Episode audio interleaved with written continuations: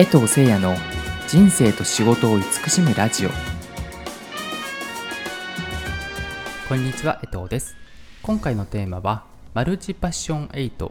一つの道だけを追求することの危険性というテーマでお伝えさせていただきます。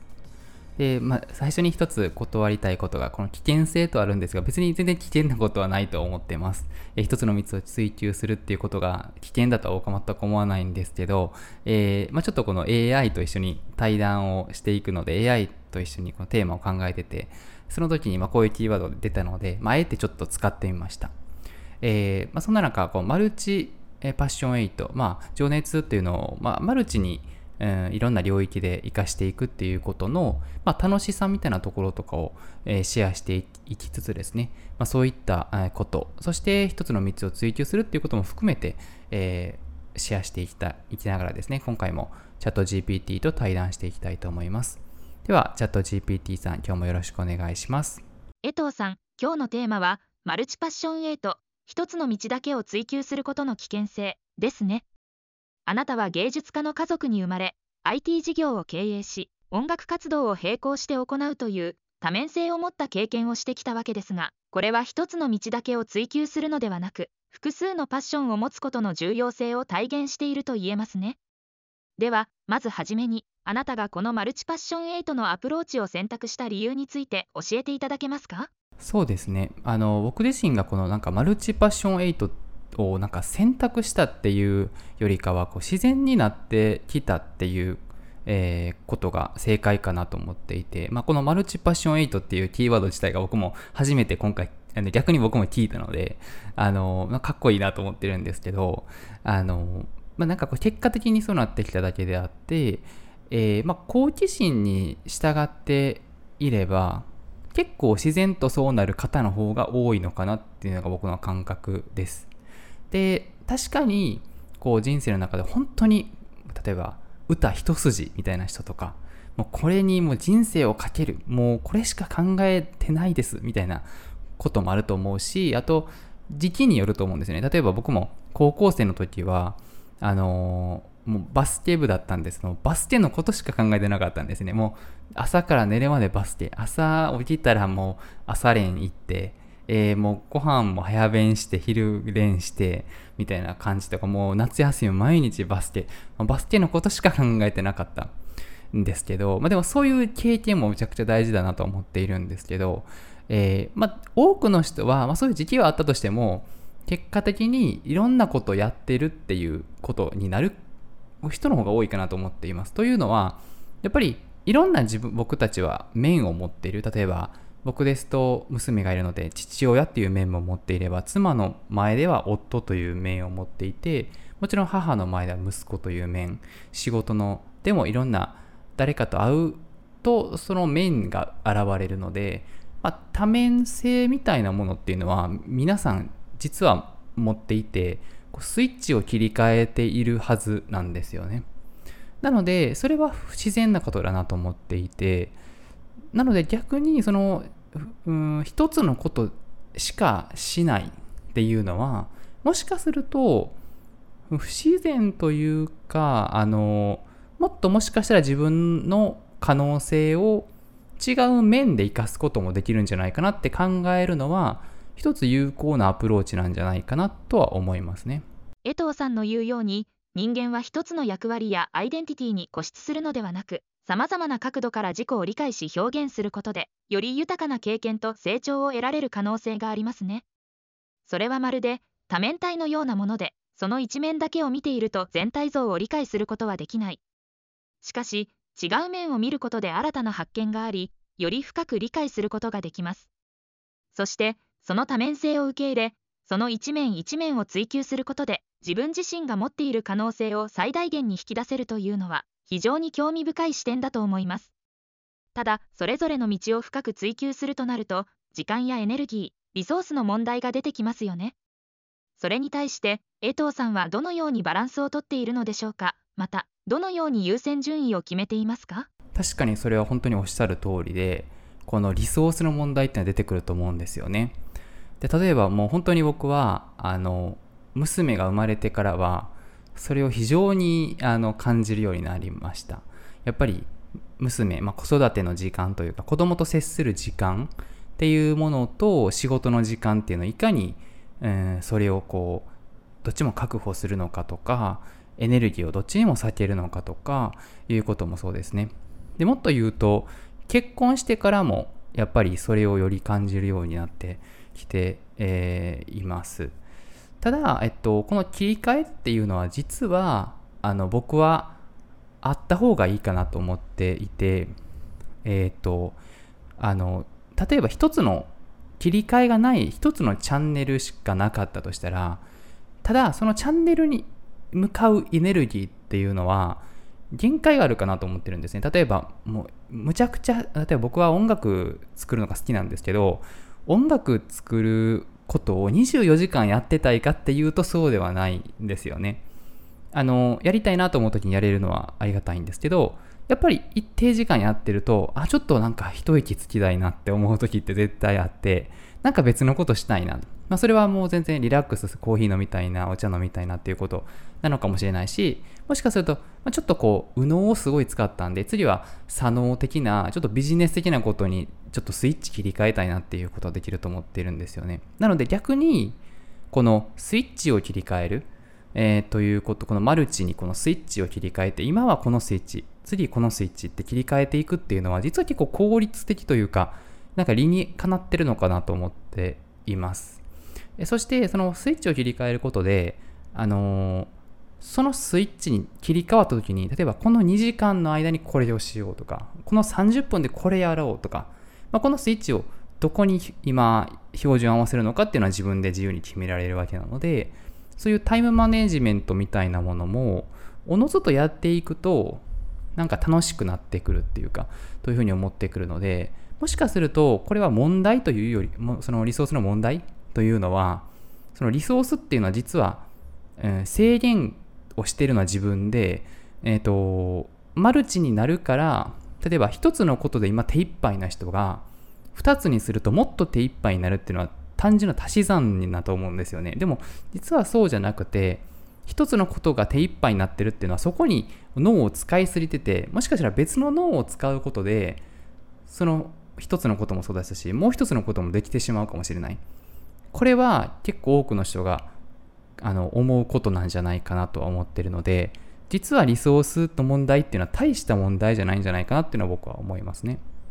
それぞれの役割や活動が互いに影響を与え、一つ一つがエネルギーを補充し合うような関係性があるというのは、非常にポジティブな考え方だと思います。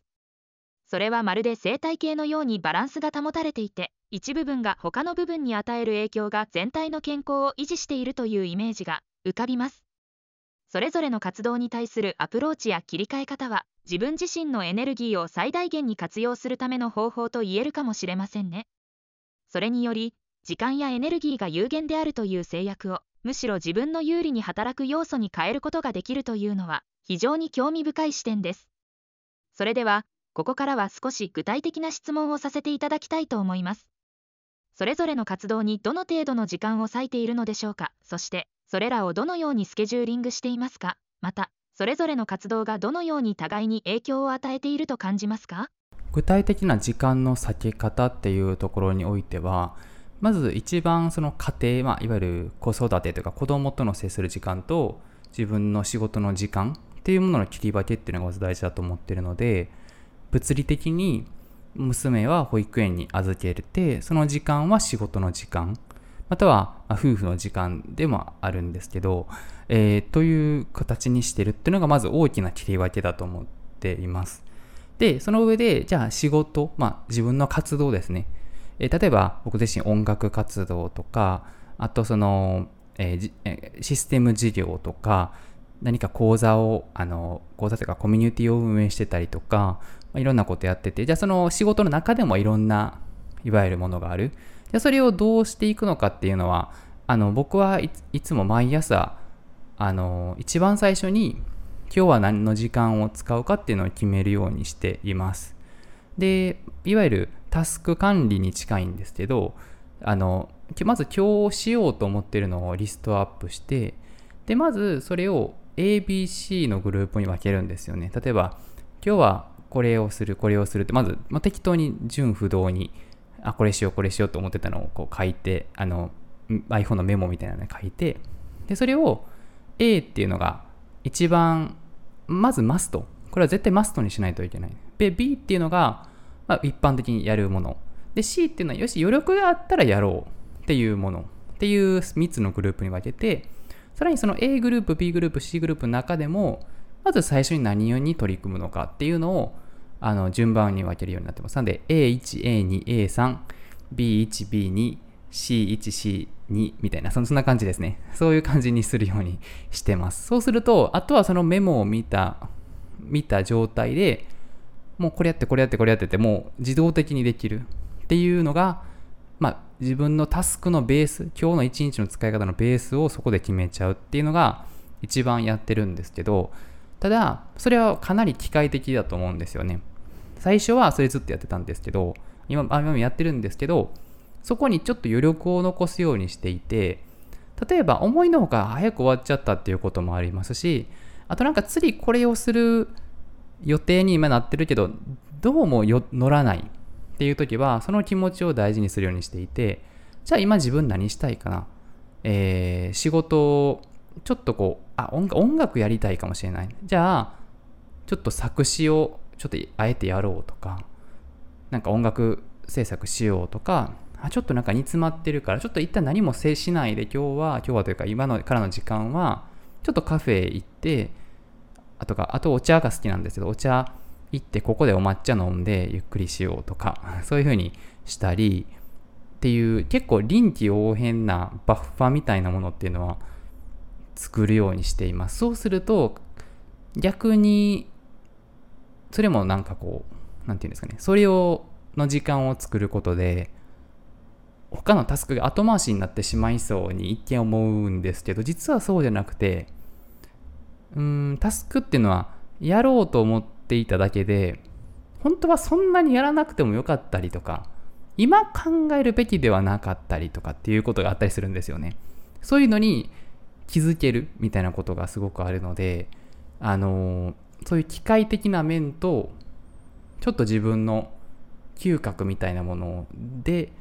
これ今やろうって思う面っていうのを2つ持つようにしてますね。江藤さんの時間管理の方法は非常に効果的でかつフレキシブルそうですね。優先順位を明確にし毎日のタスクを ABC のグループに分けるというのは実行可能性が高く整理整頓された感じがします。さらに、すべてのタスクが絶対的なものではなく、やらなくても良いものもあるという認識は、自分自身への過度なプレッシャーを防ぐのに有用です。それにより、必要以上にストレスを感じることなく、より効率的にタスクをこなせるのではないでしょうか。最後に、あなたが仕事の中でもいろいろな活動を行っているとおっしゃっていましたが、それぞれの活動がどのように互いに影響を与え、あるいは相互補完するのか、もう少し詳しく教えていただけますか？それぞれの活動がどのようにあなた自身のエネルギーや創造性に寄与していると感じますか？そうですね。自分のそれぞれの活動がお互い補完し合っているっていうのはすごく感じています。で、総じて僕が思うのは、自分が何に才能があって、その才能をどの領域で発揮しているかっていうのが一番だと思っていまして、僕自身は結構職人気質なんですよね。で、今日職人気質っていうのはもう少し噛み砕いて表現すると何かを作ること、何かを開発すること、何かを表現したり何か作品を作ることに結構自分の才能が向いてるかなと思っております。例えば、開発っていう面では LP テンプレートっていう、システムの開発をして提供していたり、あとは最近ではこのチャット GPT さんのプロンプト、依頼文を開発してそれをコミュニティのメンバーでみんなで使ったりとか、あとは、音楽もそうですね。アート、音楽を構築してそれを作るとか、結構設計をしたりとか、入れ替えたりシステマチックっていうと機械的に聞こえるんですけど、設計するっていう設定したり設計するみたいなことが結構得意で、じゃあその自分の抽象的なその職人気質というものをどの領域で使ってるかっていうだけなんだなと思っているんですね。なのでこれをお聞きの皆さんも自分の得意なものっていうのがあると思っているんですね。例えばなんか喋るのがめっちゃ得意だったら、じゃあその喋るのが得意っていうものをどの領域に使うかっていっぱいいろんな領域で使えるかなと思いますし、あとは作るの、例えば僕自身職人気質っていう上で何か作るっていうで、その作るのは例えば家事だと料理作るのが好きだったりとか、あとなんかそうですね、なんか決め事を作るとかももしかしたらやってるたりとか、